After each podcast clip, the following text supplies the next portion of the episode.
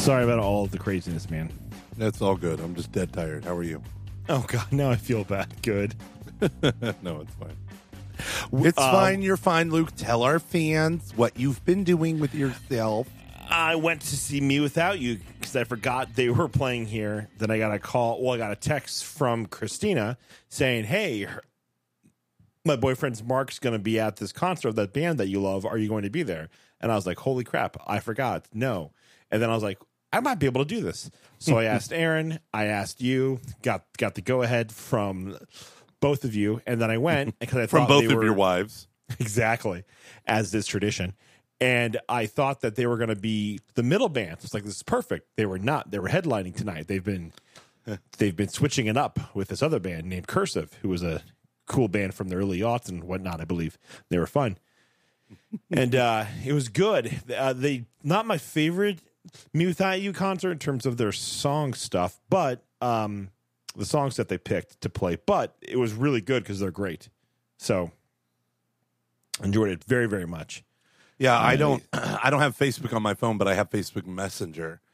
And uh, Daniel, fan of the show, Daniel, who's also a local boy here. He's awesome. He uh, he sent me a he sent you a message saying, I think it was a week ago, maybe four days ago, uh, just saying me without you is going to be in Cincinnati. I love it. I love that. that's awesome I love that we have a subset of fans who I think only listen because we reference me without you.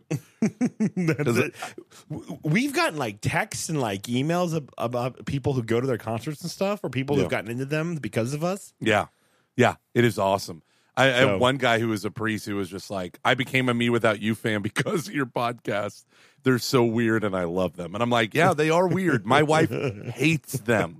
My wife, much like everything I do and love, my wife hates me without you.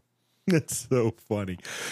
You know that one song when he's like, "Open wide, open wide my door to whatever makes Yeah. you love you." I just love that song. When Yeah. they played that, I was like, I love God.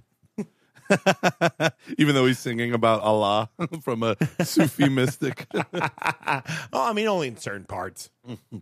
Other parts was their weird tooth and nail Christian days, which I pretend are all their days. I just think you know I actually had this thought. I think why I like them and why they're still relevant, like why I think it works, is because they're like. I mean, by they I mean like Aaron. I think I would include like a couple of the other guys as well in terms of like things that I've read. Aaron, the lead singer. Yeah. Yeah.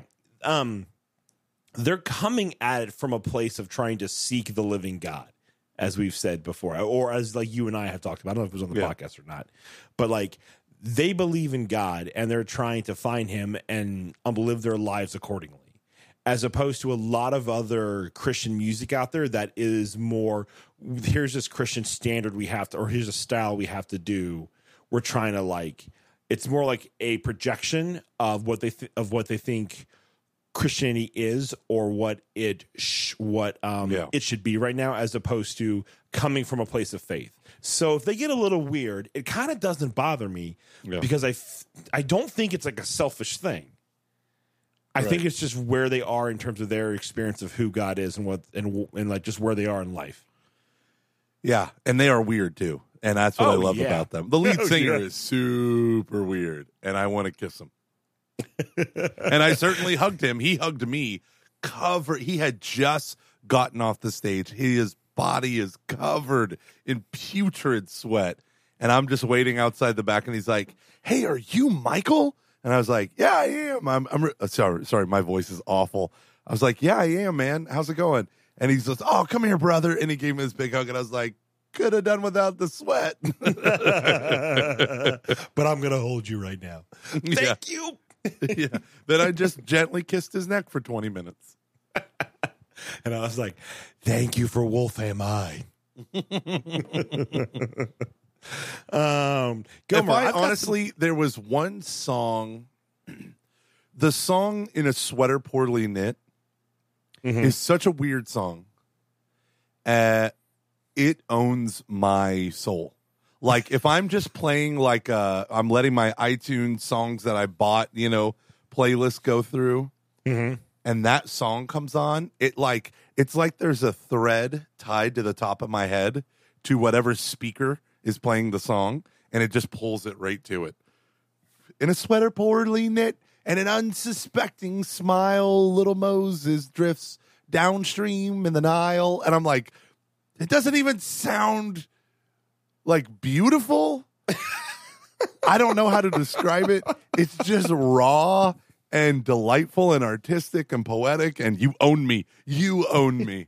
Me There's without this- you. God bless you guys. Yeah, there's just yeah, yeah. That's that's pretty much all that we can say about that. Um, I remember when So I I, first moved to Austin. Wait, let me just tell this real quick story. Oh, go, I yeah. first moved to Austin. I was in a cabin. Uh, uh, that's my house was basically like a cabin, as you do. As I do. And my buddy Brian Kelsch, before he entered the order, and then well before he left the order, he came over. He drove up to Austin to just visit us and hang out with us. And he goes, "Did you hear the new Me Without You CD came out?" And I was like, "What? No." And he goes, "You're gonna love this song. It's called." And then Shannon goes, "Oh crap, I'll be in the back." And he goes, "Shannon, you're gonna love this song too. It's called." The King Beetle on the Coconut Estate. And she goes, Nope. And just walked right to the back. and I'm listening to the end and I am weeping. I am weeping to this. The lyrics are so powerful. In fact, I sung them to my kids yesterday. They go, Daddy, tell us the story. Tell us the story. And I go, You all call me your dad, but you're somewhat deceived. I laid next to your mom when your forms were conceived. And they're like, What does that mean? I was like, It's talking about sex. Yeah, and then, Sharon, give me a bud. go give me a bud. NASCAR's on, baby. I know you've got a stash. Uh, Shannon wanted me to tell you that uh, her favorite driver ran over and punched a guy a couple times in the mouth the other day. She just sent me that tweet, Oh, good, good. like during their like all star race or something. Yeah, yeah. They said what was it like? Um, NFL players during their All Star game, no one tackles. Uh, what was it? Basketball players, no one dunks. And uh, at a NASCAR race, people get punched in the mouth. I'm gonna pop you on the nose. Um, but then she Junior. just told, one day we're sitting down, or not one day tonight. When I get home from work, it's about maybe 20 minutes before dinner's ready. And I'm just sitting down and the kids are playing outside. And she goes, Yes, yes, yes. And she's looking at her phone. I was like, What? What's going on? And she goes, The St. Louis Blues are in the Stanley Cup.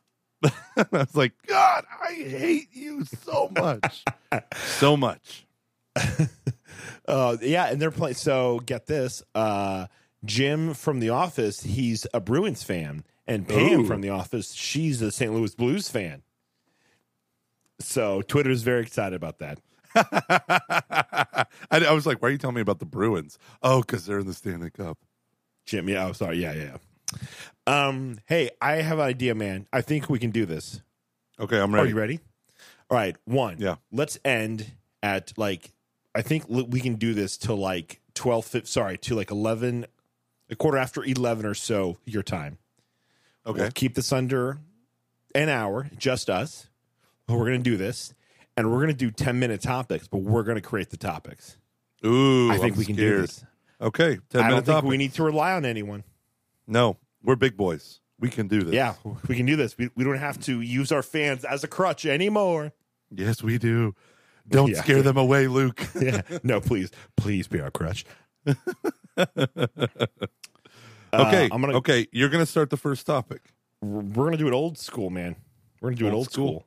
I literally have a pen and paper right now. I'm gonna write down these topics. All right, I'm gonna start. in Five, four, Ooh. three, two, one, go.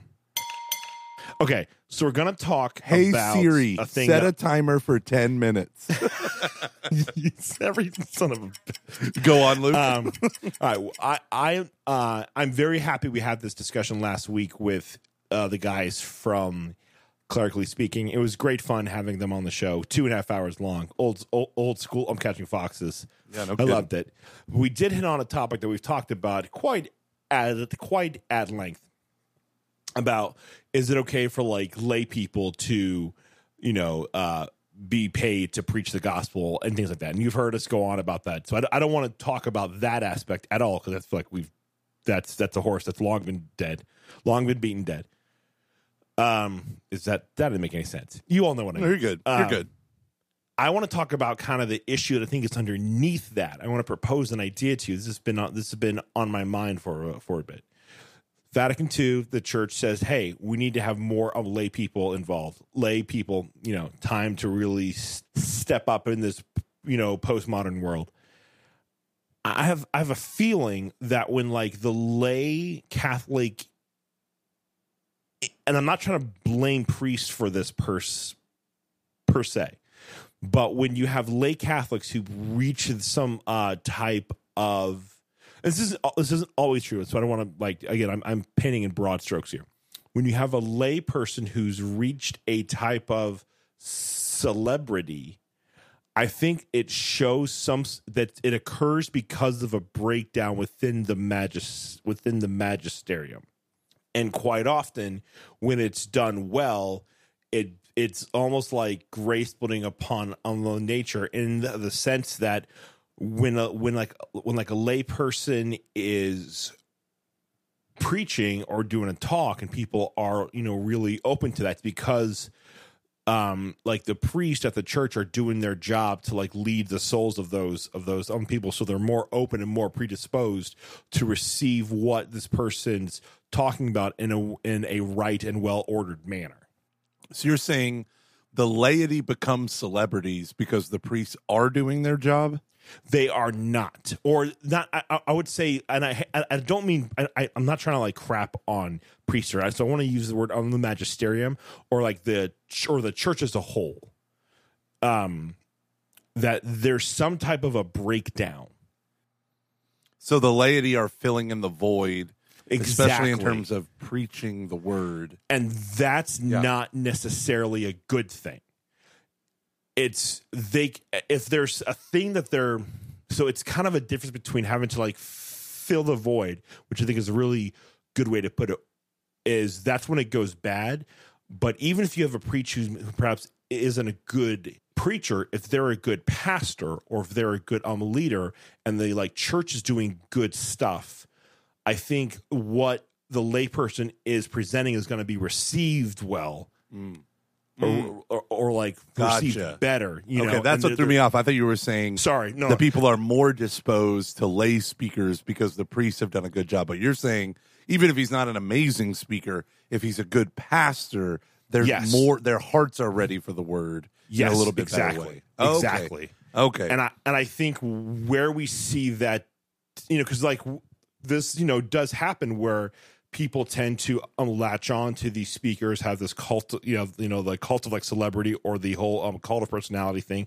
I think that's you know that's that's always going to kind of be there. Yeah. uh, just given um human nature and just our um brokenness and just how people are. But I do think there is a thing to this idea that um it's not necessarily the fault of like the laity or like of it's it's not the speaker culture it's more what's created the speaker culture that's the problem I think I, think one you're 100% correct in this regard. It was as if our seminaries decided to no longer teach the faith with conviction or communicate that to their a whole generation of priests. So you have priests that literally do not know what the church teaches or if they do they minimize it out of fear or whatever it might be, right? But then you have laity who know what the church teaches, who and and this I would say is the other impetus is we love our faith often in spite of the clergy, right? Like I grew up when I was in Oklahoma. Our, our, our clergy were good preachers, the Franciscans, but then they left and they were replaced with people who weren't, and uh, a couple priests who were just terrible at communicating the faith. So what happened? Well, you had the rise in St. Joseph's communication, Scott Hahn's testimony, the apologetics, you know, culture that started Catholic Answers and all this stuff.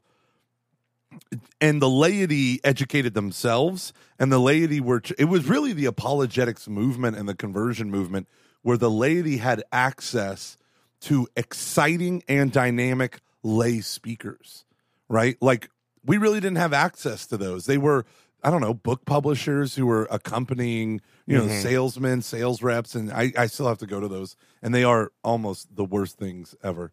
Um, so, Sophia Institute, you're awesome. Everyone else, go fly a kite. Um, you're doing more for the church if you just literally went outside and just flew kites for a living. Um, but the so I, I agree with you. Like as a layperson, often the best education we could receive was not. And okay, so that's clergy. Now look at Catholic schools who maybe aren't clergy led. Um, Catholic schools have failed us. That literally the laity are educating themselves with books and audio cassettes and VHS that became DVDs and CDs and you know Lighthouse Catholic Media give a CD, give a free book, uh, your favorite dynamic Catholic, all that's like free content or accessible content, and then the internet with YouTube and Word on Fire streaming and all that stuff. The the laity have done an end run around the clergy. And I think that might flow into your topic from the Atlantic, that article. But the laity have done this because we're self educated. And then you find you have a ton of laity who are more passionate about the faith and are able to give real answers to people's problems than clergy or theologians. And I don't just want to say clergy, I want to throw in the school, you know, you're not just theologians as in doctors and stuff, but you know, K through eight, even and and high school and college teachers, Yeah. and um, campus ministers. Yeah, it's it's it's it's almost like I feel like like where I think a lot of the discontent with this whole speaker um culture thing might be coming from, and I'm sure it's actually more complex than this. But I feel like there's this thing where like you, you ever know like hey like a th- like someone just feels wrong, and it's Yeah. almost like um nature revolts Yeah, a little bit. You're like I think that's kind of what is going on yeah, because you have this it's so it's not really the speaker it's more uh what we expect out of the speaker why we're bringing the speaker in yeah, in there in the first place because i remember when you did a when you did a parish mission over at, Far, at father kyle schnippel's church he did this great thing at the i think it was at the beginning or the end of one of your talks where he said if there's ever ever you know like what, what he brought it back to a thing that you had brought up and he was like if you want to like if you if i can ever help you on this yeah. let me That was know awesome. and i will And and I'll tell you this: I've never had a priest do that ever, ever, ever. Typically, as a mission speaker, when I go to a church, that's permission for the clergy to leave. Not all clergy do this, and especially the ones in Ohio, in um, Findlay, Ohio, and whatnot. They um, they all remained, but I, I- I'll tell you that is an absolute rarity. That is an absolute rarity. When I show, and yeah, it's like that all over the place. When I show up, they're like, "Good luck." Maybe they'll take me out to dinner and talk about what I'm going to talk about, but but that's about it. I want to say one more thing about our interview, um, if you don't mind, since we have one minute left. Yeah. Um, uh, listener and fan of the show, Brian Greenfield, he wrote in and he was like, basically, those priests were kind of ticking him off um, because he is a lay speaker who commands a a very well deserved, um, you know, ask. And me and you were talking with him at Seek, and Yeah. we were that was Great one of the guy. conversations, and we talk about this stuff every time because we sit down and we're like. Are we doing it wrong? What do we need to do? And when he found out how much I was charging, he kind of like laughed at me and he's like, dude, you need to raise your rates. And I'm like, I don't know if I can do that. So he was telling me that um, it just sounded like priests, where there's a priest shortage and we need formation happening. And you also have, it's not just a priest shortage, but you have an inability of priests to even care about doing ministry to, let's say, youth. And then there's all these confirmation retreats. So the clergy, i.e., the local bishop, makes a retreat a requirement of confirmation but you don't really have clergy that can give amazing talks. I remember one time there was this one priest who said um, to the youth minister, Why do you hire Mike Gormley to give the talk? I could give the talk, but all you want me to do is give confession. And she said, Because that's one thing no one here can do, and you're irreplaceable. But also, you're not really a good speaker. and it's true. He's a terrible, terrible homilist. If ever I could say this person is a terrible homilist who should never give a homily, I would think about this priest. He's terrible. He's not a priest anymore. Anywho, He- there you go no, he's promoted. Anywho, um, oh oh no he's still a priest if he's promoted right. Well, yeah. Okay. Thou art a priest forever according to the order of Melchizedek. I get it, Luke. jeez I get it. All right speaking of people who are still priest um let's talk let's let's so we've we've ended this one. We're gonna do this old school. We're gonna start this oh next one. A guy by the name of james scott blah blah blah. He wrote an article in the in the Atlantic called uh, "Why We Should Abolish the Priesthood." Uh, did you have a chance to look at that? I did not. I asked a buddy of mine. I go, "Whoa, what is this?"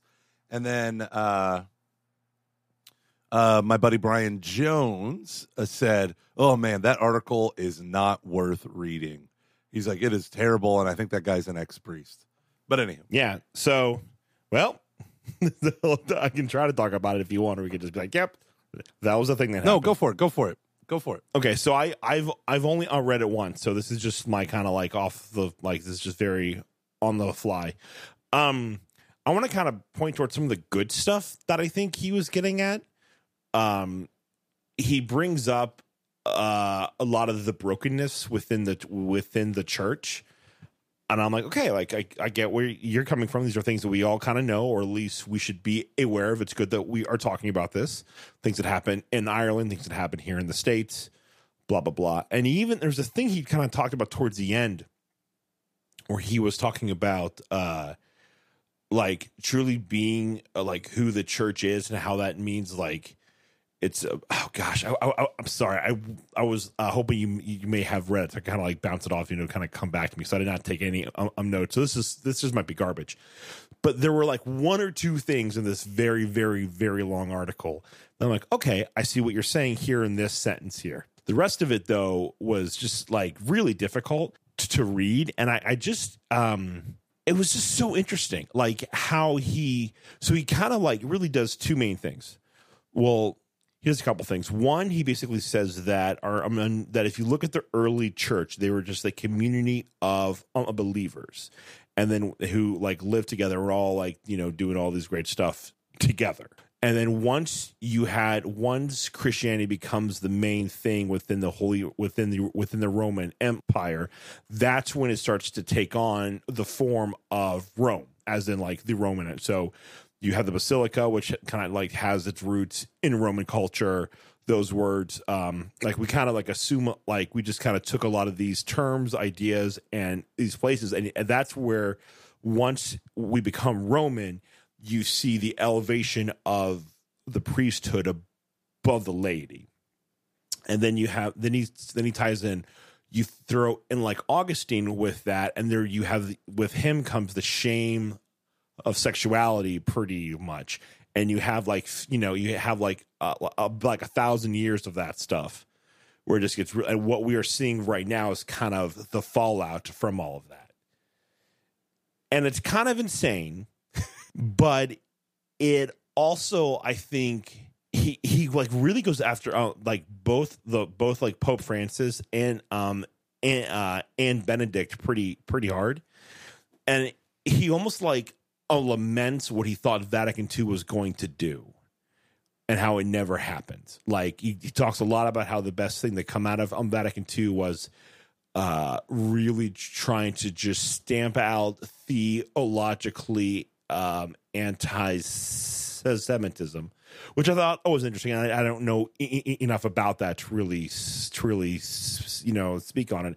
I think he was hoping to see more of an openness towards uh c- contraception homosexuality priests being married maybe even sex outside of marriage which i thought was kind of interesting. And he points towards this thing where he's like people won't go down this road because if priests can get married, then you have to question everything that the church tends to teach about on the sex. And it was, and there, there are like things that he were that he kind of hinted at that I'm like, I don't think he's necessarily wrong. Not, I don't agree with where he's where like he's going, or why he gets there, or the point he's trying to make. But some of his things in isolation, I'm like, I kind of see what you're saying here. I don't agree with you at, at all, but I do think it's just worth just a few parts.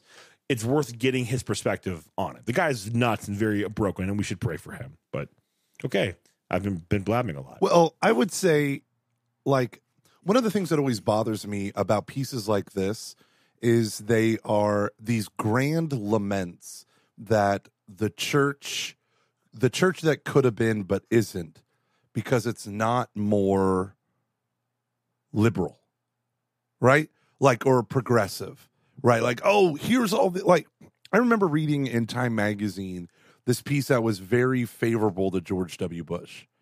And uh, it was in like 2006 or seven, you know, at the heat of the anti Iraq war stuff, probably 2006. Uh, and I picked up the magazine. I'm in an airport and I'm reading it. And I realize, oh, I see what this is. This is just a liberal who's now praising the liberal policies of a conservative sitting president. He doesn't care at all about Bush or anything like that. And I voted for Bush the first time, but not the second time. And, um, I, and so I just thought, like, well, that's kind of disingenuous to be like, oh, this is what, I, not necessarily like this is what he's getting right, and what he's getting right is all those things that agree with you. You know, it's like like when you talk about Trump. Like I I don't like Trump. I've never hid the fact that I don't like Trump. I've always not liked Trump. I am a never Trumper. Trump, Trump, Trump. But if he does good things in the office, even though I don't like him, I still am forced to acknowledge that. You know, like if it's better for jobs for African Americans today to start a business than ever before, I have to acknowledge that, even though I wouldn't care if the guy was impeached or not. You know what I mean? Like, so then you have these things that come mm-hmm. out, and it's yeah. like, oh, yeah. we almost had a hope. We almost had a hope that the true dreams of Vatican II could have could have been fulfilled. And the crazy thing is, like when you read Pope Paul the Sixth on things like taking communion in the hand, which has become a thing, um, he was adamantly against it, and so were the bishops of almost the entire world. They were adamantly against it, and yet, and yet, the Netherlands, always the Netherlands, plowed ahead and got it going anyway. And it, I, I, always find pieces like this where, I mean, this guy's obviously very well, you know, he, to be an Atlantic, you got to be an exceptional writer. But um, I, I always feel like it's easy to bag on the church because of sex abuse scandals, and we should. You should mock those who did nothing while children were destroyed or, you know, whatever. Okay. I'm not I'm not defending that. But at the same time, you have this freaking annoying thing where it's like, I'm gonna take pot shots over here and then blame something over there for it all. Just because priests were involved in it and bishops and, you know, the Pope or whatever, doesn't mean we should abolish the priesthood and have the laity take back our Christian faith. Like it is something so absolutely asinine, uh, just so utterly asinine to, to even think. Yeah, his go. thing though, and it's more that we've inherited this um, right, Roman Rome. tradition yeah. and outlook that no, not not like I mean like actually from like the Roman Empire, right? And this the hierarchy and all that. Yeah, and like this how we view uh like you know, he's saying how back in the early church, everyone oh was equal and blah blah blah blah blah. That's one of the you know, and then you know, all of a sudden over time, it's like that kind of goes away, and I, I, I don't necessarily agree with him, but there's the problem is like I, I think he brings up an interesting point. So he says we need to make the church more demo. We need to make the church more democratic to fit the policies of today which I don't agree. Sorry, to like to fit the politics of the to, to take on the politics of the time, or to take on, um, like if you want to um, Christianize th- the culture, that means that part of how we experience Christianity has to change as well, just like it did during this time period. And I don't know enough about church history. Yeah, so he says agree with that. He says if down through the ages it was appropriate for the church to take on the political structures of the broader culture, imperial Rome, feudal Europe, then why shouldn't Catholicism now absorb the ethos and form of liberal democracy? This may not be inevitable, but it is more than possible. The church I foresee will be governed by lay people, although the verb govern may apply less than serve. There will be leaders who gather communities in worship, and because the tradition is rich, striking chords deep in human history, such sacramental enablers may well be known as priests. They will include women and married people. They will be ontologically equal to everyone else. They will not owe fealty to a feudal superior. And this is the problem of all of this stuff, right? This is just, there are literally thousands of churches that have adopted this exact thing, right? There are churches that are literally, their doctrine is governed by an annual vote, right? who serves, who runs. I'm not saying that like I agree with that or that's what it that that's what No, I know you're it not. should be, but I, I do think this like thing of of um how do you get how did you create this culture uh where we just moved priests around and we didn't want to um, talk about it? You know, is it just uh we didn't people just didn't um know at the time and they were just doing what they thought was best or is it this thing of like well we're priests we need to handle this amongst ourselves you know i, I don't know but I, i'm kind of intrigued by this whole idea of um uh how do i put this the church uh we like we don't have to always do things the same way and I don't. I'm Yeah. not saying that I mean married priest. I'm not saying that I mean. I'm just trying to say that like our cultural attitudes towards the office of the priesthood doesn't necessarily it like it hasn't all. It doesn't have to like be the way that it was. I'm not saying the substance of the priesthood or Yeah. even its Yeah. accidents. I'm just saying the cultural attitudes. I don't think it's necessarily wrong to have it reflect more of a modern um, sensibility than a uh, one from the 1950s, Yeah, yeah, where and- whatever the father said was right. I don't even know if that like exists anymore, but I feel like it kind of does in certain things, though. Well, I think it always will because we've concentrated power and money around the hands of the pastors and the bishops and stuff. Right. So wherever you have money concentrated in a single place, you're going to have corruption. You're going to have, at the very least, you're going to have gossip and second guessing and all that stuff. But um, Yeah, I mean, And- if and you look in scripture, part of uh, human nature. Yeah, I mean, if you look in scripture, immediately there was division, divisiveness. They were leaders in the church who were fighting other leaders. This is the problem when the weeds are scattered among the wheat. You don't burn down the field and proclaim the ashes liberated.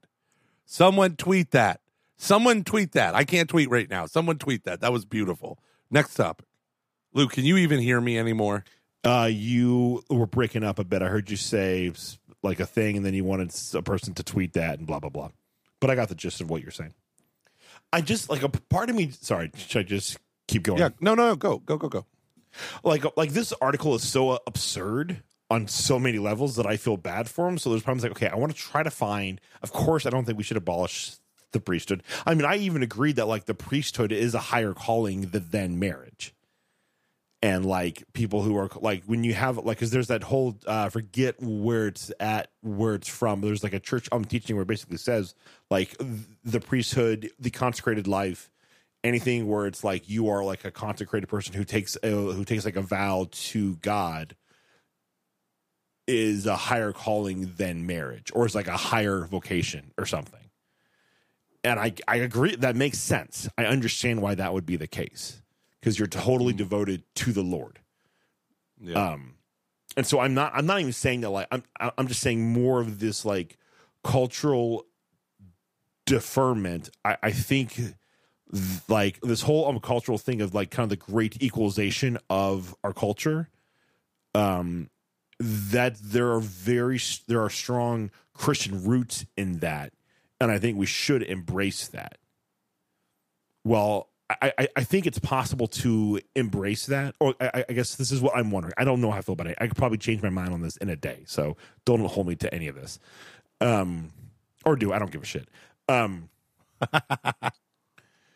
like truly, I'm just like whatever. Uh, um, like can we view the priesthood as the holy or can we view a like none or you know like anyone who uh, has you know um consecrated their life to the lord is it possible to understand how important and good that is and how special that is without automatically isolating that person or creating some type of a distance between that person and the laity yeah.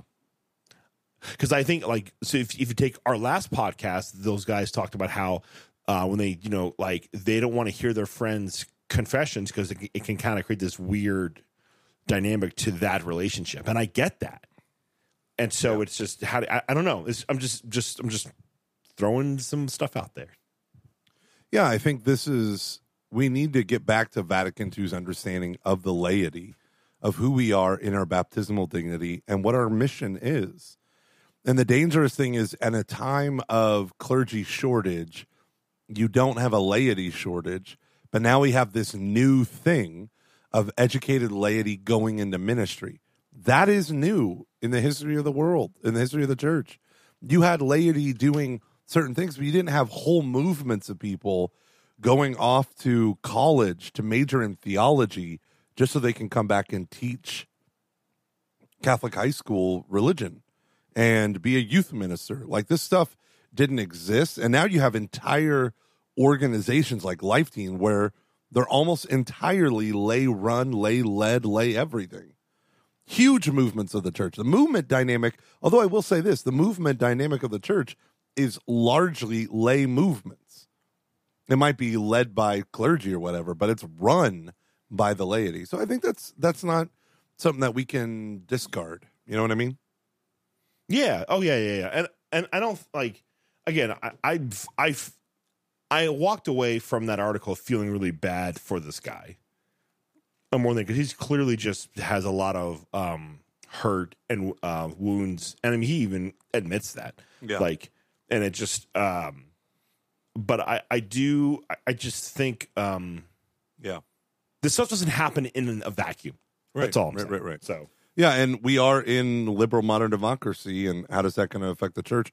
I mean, Bishop Barron just listened to him today on the um, on his show, the Word on Fire show, and he was like, you know, I'm not a theocrat. I I like democracy.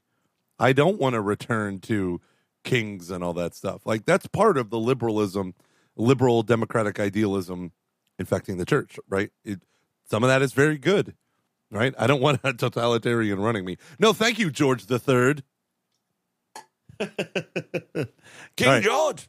All right, Um, next all right. topic. We went over on that one, buddy. Next yeah, topic. let's just let's just do something that's totally non-church related. Game of Thrones. Game of Thrones finale, final Now. episode. Game of Thrones. So you Garbage. are on the record as hating season eight. Season eight is garbage and is an and is an apostate. All right. So what? So what you're saying is that the show directors, uh. They apostatized from the one true faith, and we are uh, uh, the seat is vacant with season seven. Season seven is our one true Game of Thrones season. We're still waiting No. for season eight. I'm saying the as far as I'm concerned, the show ends with Daenerys Targaryen when she sets sail for Westeros. Uh, no, um, so there's a thousand. I mean, quite there's probably more than that. Uh, podcast and blogs and articles about this, which we've it's been talked about ad nauseum. I, I want to get more. Like you had a really interesting tweet when you were responding to it to this text group that we have about it, or a group chat, if if if you will, where you said I'm done with television, and I thought that was interesting. So I wanted to hear your thoughts on that. Yeah. So, uh, no secret, I love Game of Thrones. I came into it um, after season one was already aired, and I watched all the videos. I stopped on episode four or five when there was a hugely pornographic scene, and then I read all the books. And then I asked my wife if we could watch all the videos together, and if there was something pornographic, we would obviously just skip it, but she would hold me accountable. I had a lot of angry Matt Fradd fans who said, if it takes that much effort, what's the point in watching it? Because it's a freaking brilliant show, you jerk. It's freaking brilliant. Right. So, my summary is I spent eight years of my life invested in this. They did an excellent job revealing the parentage of Jon Snow. That whole scene I thought was well done. I already had guessed it because I'm fans of the books and all the theories, but when it actually played out and they validated your your knowledge, it was great. But then you knew season 7 and 8 was utterly uncharted territory because it didn't follow along with the books from that point onwards, even though they knew the ending from George R. R. Martin even though he hasn't written it, he told them in case he died. And I will say this: season seven, I didn't like it when I saw it. I when I rewatched it right before season eight, I liked it a whole lot more. I thought myself, way too critical, and that's the attitude I had with season eight. I'm being way too critical. And so I turned that off while you ramped it up. And our little chat group, everyone in the chat group ramped it up. And I would get hilarious memes sent in the group about how terrible every episode was. I think we all like the bells. Didn't we all like the episode where No. spoilers? No? Where Daenerys No. goes nuts and destroys the whole city? At first, I felt good about it, but then the more I thought about it, I was like, this blows. It was a lot of I- spectacle. So that's what happened. I mean, the substance fell away. The stories that you care about, the individuals that you care about, they fell away. And then you just get the spectacle of it. And I think they and thought, that's what sucks. right, 100%. No, I'm agreeing with you. So I put on Oh, the yeah. last episode to prepare for this talk. And I was like, oh gosh, I'm not watching this. So I went back and watched the bells. And I didn't watch the whole thing. I just skipped to the crazy stuff where the dragon shows up on the Iron Fleet and then blows out the gates and then kills the Golden Company and then the Dothraki come in. And then the moment where she goes ape. And I felt throughout the last two episodes that you became completely unhinged from the emotional and reasoning states of the main characters whose stories you love. Except for Tyrion, you he I think Tyrion and Varys, they did the best job kind of you knew what they were thinking. Like Tyrion's like, I'm all in on her, even if I wanted to be all in on Jon Snow. I can't. It that ship has sailed. Oh my god, she just burned Varys alive. Oh my god, she's just burned the whole city alive. I got to get out of this mess, right? Yeah. Then the ending happened, and it was so terrible. It was so terrible. It was like a joke was pulled. And all these other people, the reason why I wrote that is in our little group, someone said, Well, I'm going to watch Chernobyl for now. I hear it's a really good show. We watched episode one um, the other day, waiting for this Game of Thrones thing. And I just thought, why? It has made no difference to my life that I've seen all the episodes of Lost and with a disappointing ending. I gave up on The Walking Dead. I like The Walking Dead. I gave up on that. And my life is not worse for having not seen it. And so I just thought, okay. I mean, most TV is so terrible that's not worth my time. So if something bubbles up in the future, I'm not being an absolutist, but if mm-hmm. something bubbles up in the future, yeah, maybe. But right now, this is this this this has done nothing for me. Well, and I mm. think this is what this is the tragedy of Game of Thrones is that it most TV doesn't really cause you to think all that deeply. Right. Part of it's the medium, just like film. It's kind of the overall um danger. Like most film, like because of how um because of how a lot of um how film works, it's so engrossing. It can be so overwhelming and so emotional that it tends to like um that's why people were very resistant to it being called fine art for for a Right. long period of time. I think TV is the same was and is the same way and it's not really until the past 20 to 30 years and especially the past 10 years that TV, you know, we've been in the quote unquote um, renaissance era that really kind of goes full steam ahead with uh, things like um, Mad Men and Breaking Bad, and Game of Thrones kind of comes in at the tail end of the beginning of all of that stuff. Yeah. Yeah. Um, the thing about Game of Thrones and why it's a tragedy has gotten so bad, and I don't want to talk about any of the porn stuff. I get it. I agree. We hit the fast forward button. Moving on. So screw you, Ta- Taylor Marshall. Um, anywho, um, it it was worth understanding what was going on Yeah. And it it could provide for some. And I think the same thing about Mad Men as well. I've heard this about Breaking Bad as well. That it's a thing worth trying to understand and comprehend what's the overall um, message here, even if you don't agree with it. I think um, Mad Men is brilliant and fantastic, and is worth every bit of time watching it. Yeah. Uh, do I think some things go too far? Abs- absolutely. But um, it this, but the problem is, is when that when you take that away, it's just a spectacle and it's a waste of time. Yeah. and it sucks. Like it's and, and again, like I think I, I agree with with like Matt Fradd's kind of post. Like if if you spend all your time on watching this stuff, it kind of is a waste of time. And I don't think that he's wrong about that in you know his YouTube video. Like, there are plenty of other things we should be doing besides watching television. Um, plenty of other things.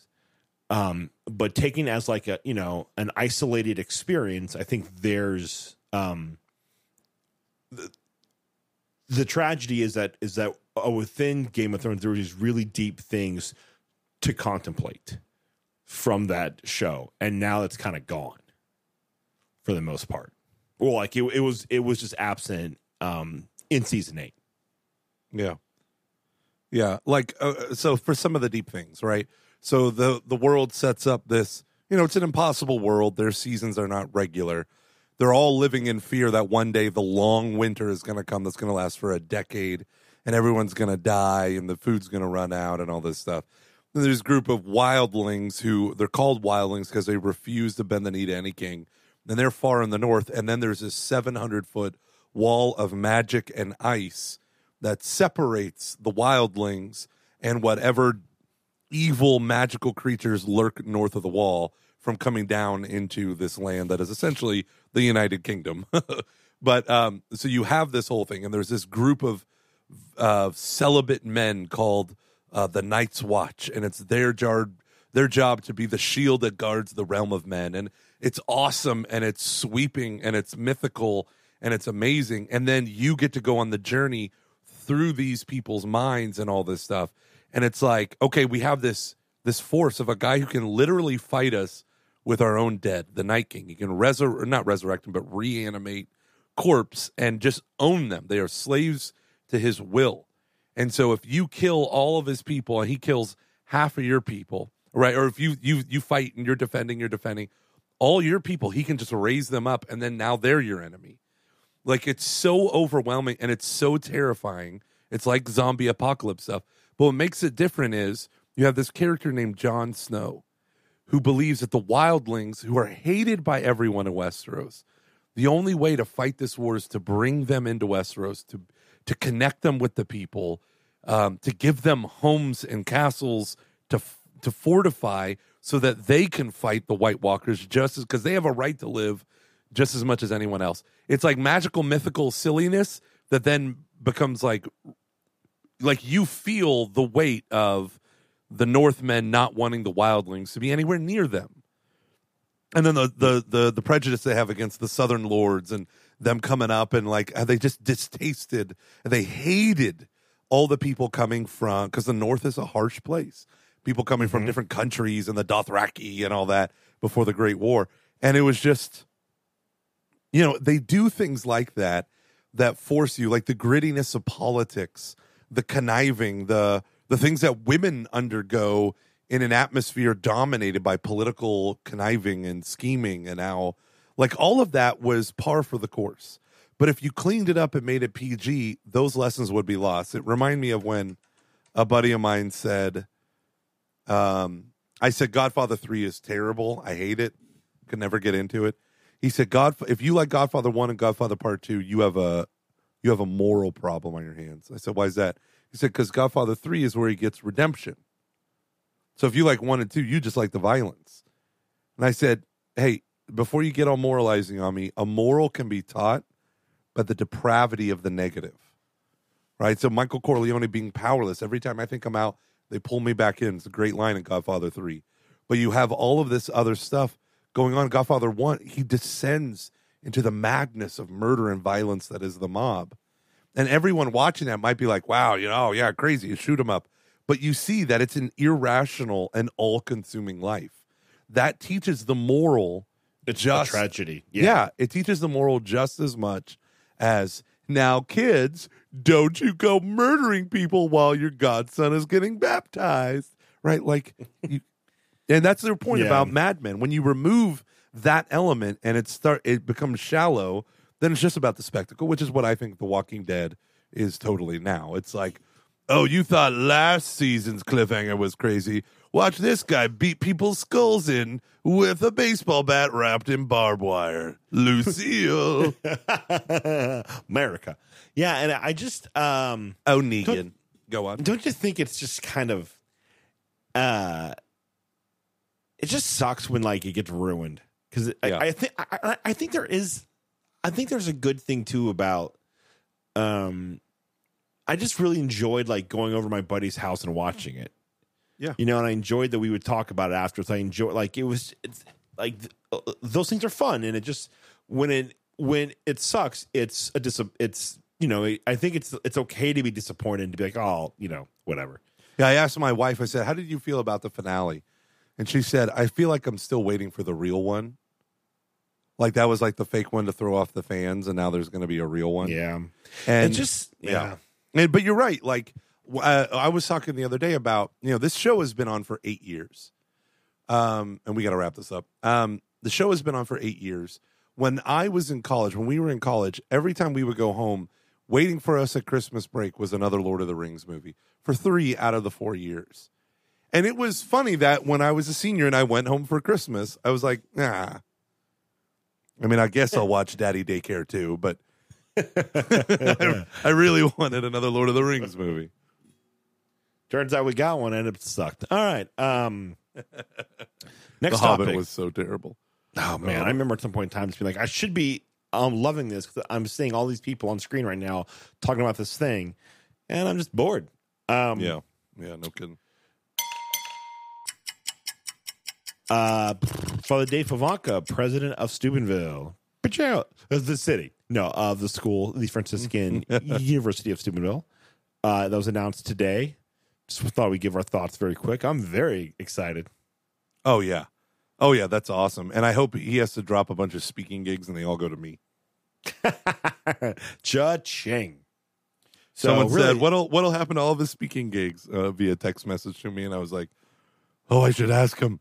No, Dave Van Vickle will get them all. Dave Van Vickle always gets all Father Dave's leftovers. But I'm the Syrophoenician woman. Come on, Father Dave. Give them to me. Give Father 'em. Dave is awesome. I am so happy. Father Dave truly walked in the spirit of Father Michael Scanlon. Um, he's uh, you know a wonderful speaker. He he's you know author of multiple books. He has his JD for crying out loud. The guy managed the Austria campus. He's ready to rock. This is going to be amazing. I think they wanted him to do it years ago, and he turned him down. and I'm really excited as well because I think uh, quite often, I mean, this, I'm going to kind of apply this to high schools or K through 12 schools, but I, th- I think I would imagine it applies to colleges as well. But feel free to correct me. Um,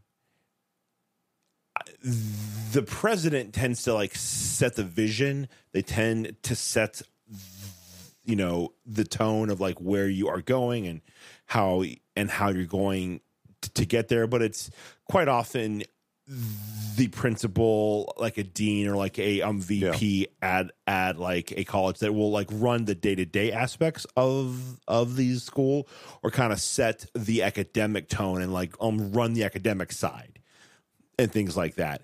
And I think I'm real. I'm re- no, I don't think I I um know that I'm very happy. To, this is not anything against the last two presidents, but I feel like they weren't unnecessarily extremely um charismatic, which I- this is going to sound harsh, and I never really, I didn't see a lot, and like they were, I mean, they were men who were deep men of profound faith who believed in Jesus Christ and proclaimed Him well, and I loved all of Father Terry's homilies that I ever heard. Great man, I, I you know, um, but there's a real, um, uh, like almost like tent revival aspect to Father Dave that I think um, that I think like Father Scanlon has had, and that's something very core to like the ethos of Steubenville. Yeah, And I this just kind of like we are um like gospel pre, you know, and they're not gospel Yeah. preachers. That's no, weird, but like you know, no, what I mean. yeah, big tent revival, charismatic, preaching the word, Like, fiery Holy Spirit. yeah. And we and like the people go there because they want to be around that. yeah, and they want to be around people that are into that thing and they can talk about it and they can break it down and they can really um live those things that they are talking about out and i'm i'm just and i again i don't think it was necessarily bad that the last two presidents didn't unnecessarily have that, but I'm excited that we have a president who does. Right, right. I agree. So agree. yeah, uh, The wild goose him. is loose, my friends, and his name is Father Dave Pivonka. Yeah. Yeah. All right. That's all my stuff. Sorry, I could have let you. We should have traded stuff off. I just kind of started doing all my things. Hey, can I can I just tell you rapid fire stuff that I think is funny? Yes. This is just random stuff. So, um, you know how I'm doing the whole financial stuff, right? Yep. Like I'm trying. Okay, and I'm not being pushy to anyone. not being pushy, except to my wife, and she already yelled at me twice. Um, so there's a podcast called Choose Fi, and I want a free book from them. Look at you. I heard about that. You want a free book. I want a free book. Didn't think far enough in advance to try to find a way to have them promote the podcast. Uh, Shame on you. I literally in the email where I accepted the book, you could pick one of three. I said, and I'm on a podcast called Catching Foxes, and I would love to interview one of the authors, if not both, or one of the No. hosts, if not both. I pimped it. I pimped it good, and they wanted nothing of me. And they go, okay, great. Where can I mail it to? I was like, damn it. Um, but I got a book called The Simple Path to Wealth by J.L. Collins. I recommend every human being read this. You can get it for free. It's called the infamous The Stock series from his website, but the book is 10 times better. Um, so I love that. I got that. So then, you know what I did, Luke? You know what I did? I have a notebook. Can you hear it? I hear it. Yep. Okay. Yep. I can hear that. Flapped my hands together. I broke down my biggest expenses over the last three months. Mint.com helped a lot with that.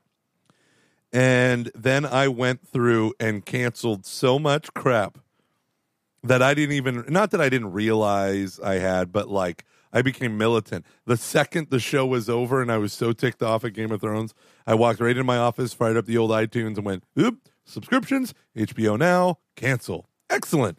Today I drove to the YMCA and I was like, hi, I bought a two adult plus children uh, membership to the gym.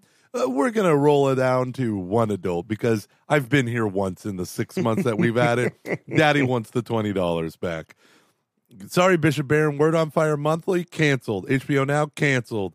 Uh, AT and T Mobile realized I was paying one of the highest plans. Didn't need to do that. Saving fifty bucks there. Um, oh, what else did I cancel? Kindle Unlimited. That breaks my freaking heart. Cinemark Movie Pass. Why not? I like the movies. Might as well fund the movie theater with a subscription program. what is my problem? What is my problem? So you love good things. I do love good things. And I even trimmed back my Audible subscription. I have had the platinum account since 2012, and I just reduced it to the gold. I'm going to do it for one more month, and then I'm killing it. Uh, I'm going to kill it for my bride. I love How many her. um credits do you still have? oh, no, I max out my credits every month. I pay them Yeah, all. that's my boy. That's my boy. I get the two free books they give you for being a subscriber, all that stuff. I have gone through all of my finances, and I have realized that um, that we're almost at the end of May. So next week on Saturday, this Saturday, which is my birthday, Luke, I am traveling to. It's my birthday. I'm traveling to. Covecrest, Georgia. I'm going to stop at our buddy John's house. I'm going to be in Covecrest, Georgia, and I'm going to train their young adult missionaries for the summer camps. And my whole you go. family's coming. You know why I'm doing this?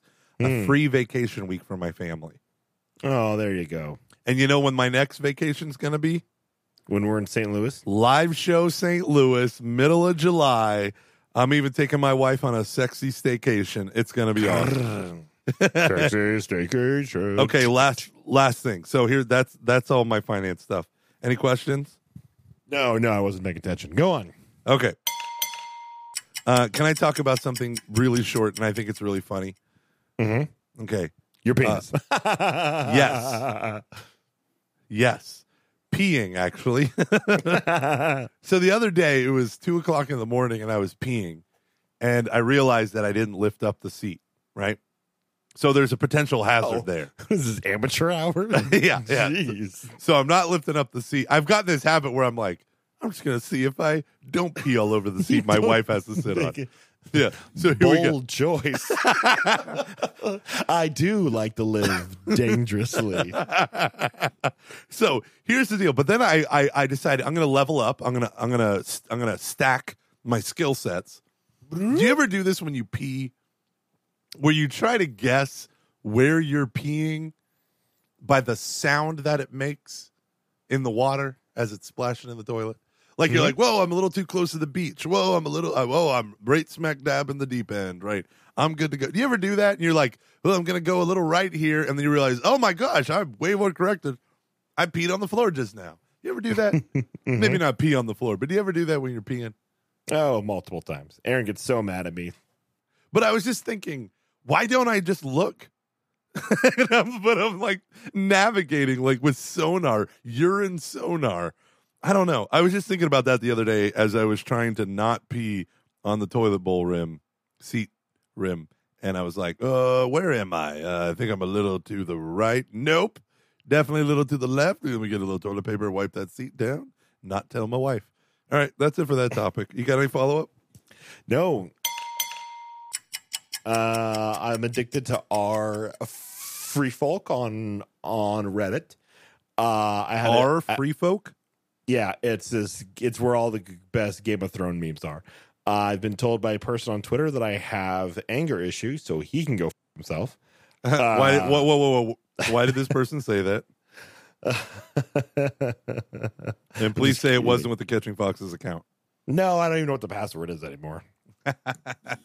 It's called maintaining engagement with our fans. Listen, I remember when I got so tired of Twitter that I like I gave the account Yeah. to Sarah Rogers and I never did anything about it. All right, Yeah. anyways, listen, we're fu- we've our downloads have never been better. Um, So what? What? What was the beef with this guy? Why were you so angry? Okay. So I said, so there is a tweet from Dr. Taylor Marshall where he says, and it's popped up on my timeline, it's great. He goes, I've never seen an episode or even three minutes of Game of Thrones. I don't watch porn.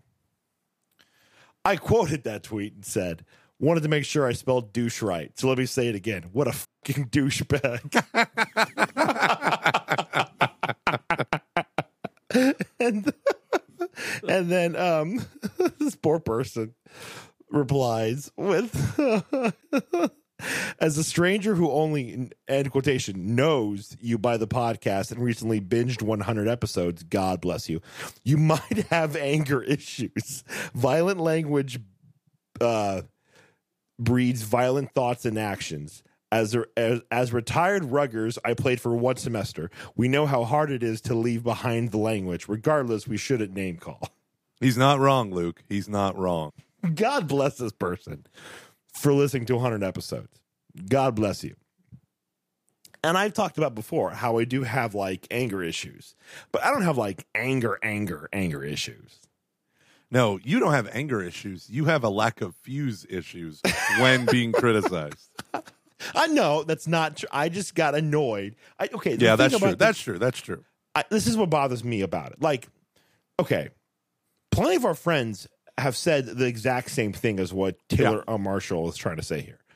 Uh, Matt Fradd, JD Flynn, and I don't like begrudge them for that. I understand why they think that. I don't. I might not completely, completely agree, or I might even agree and just say, "Here's how I, um, how like I like deal with that." Vid it's Angel. just like.